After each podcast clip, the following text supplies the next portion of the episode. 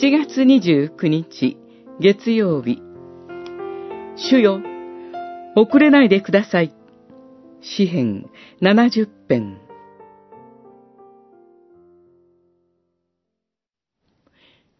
神よ、私は貧しく、身をかがめています。速やかに私を訪れてください。あなたは私の助け、私の逃れ場。主よ、遅れないでください。70編6節。この詩の詩人は苦難の中にいます。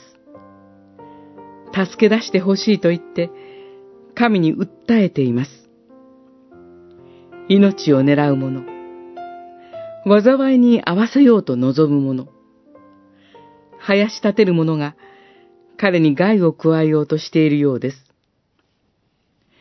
彼の苦難の具体的な様子はわかりません。害を加えようとする者たちも、具体的な人間のことであるとは限りません。だからこそ、私たちは自分の苦難にこの詩を当てはめることができます。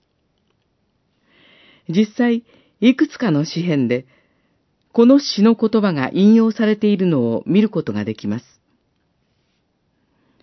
詩人は敵に取り囲まれる中で、無力で孤独です。誰も彼を助けてくれません。救ってくださるはずの神さえ、いつまで経っても助けてくださいません。彼は貧しく身をかがめていますと、自分の無力さと惨めさを訴えます。しかし、その訴えは逆に、彼が神こそ頼るべきお方であると確信していることを示します。そして実際、神は必ず私たちの訴えを聞いていてくださり、どのような苦難からも必ず私たちを助けてくださいます。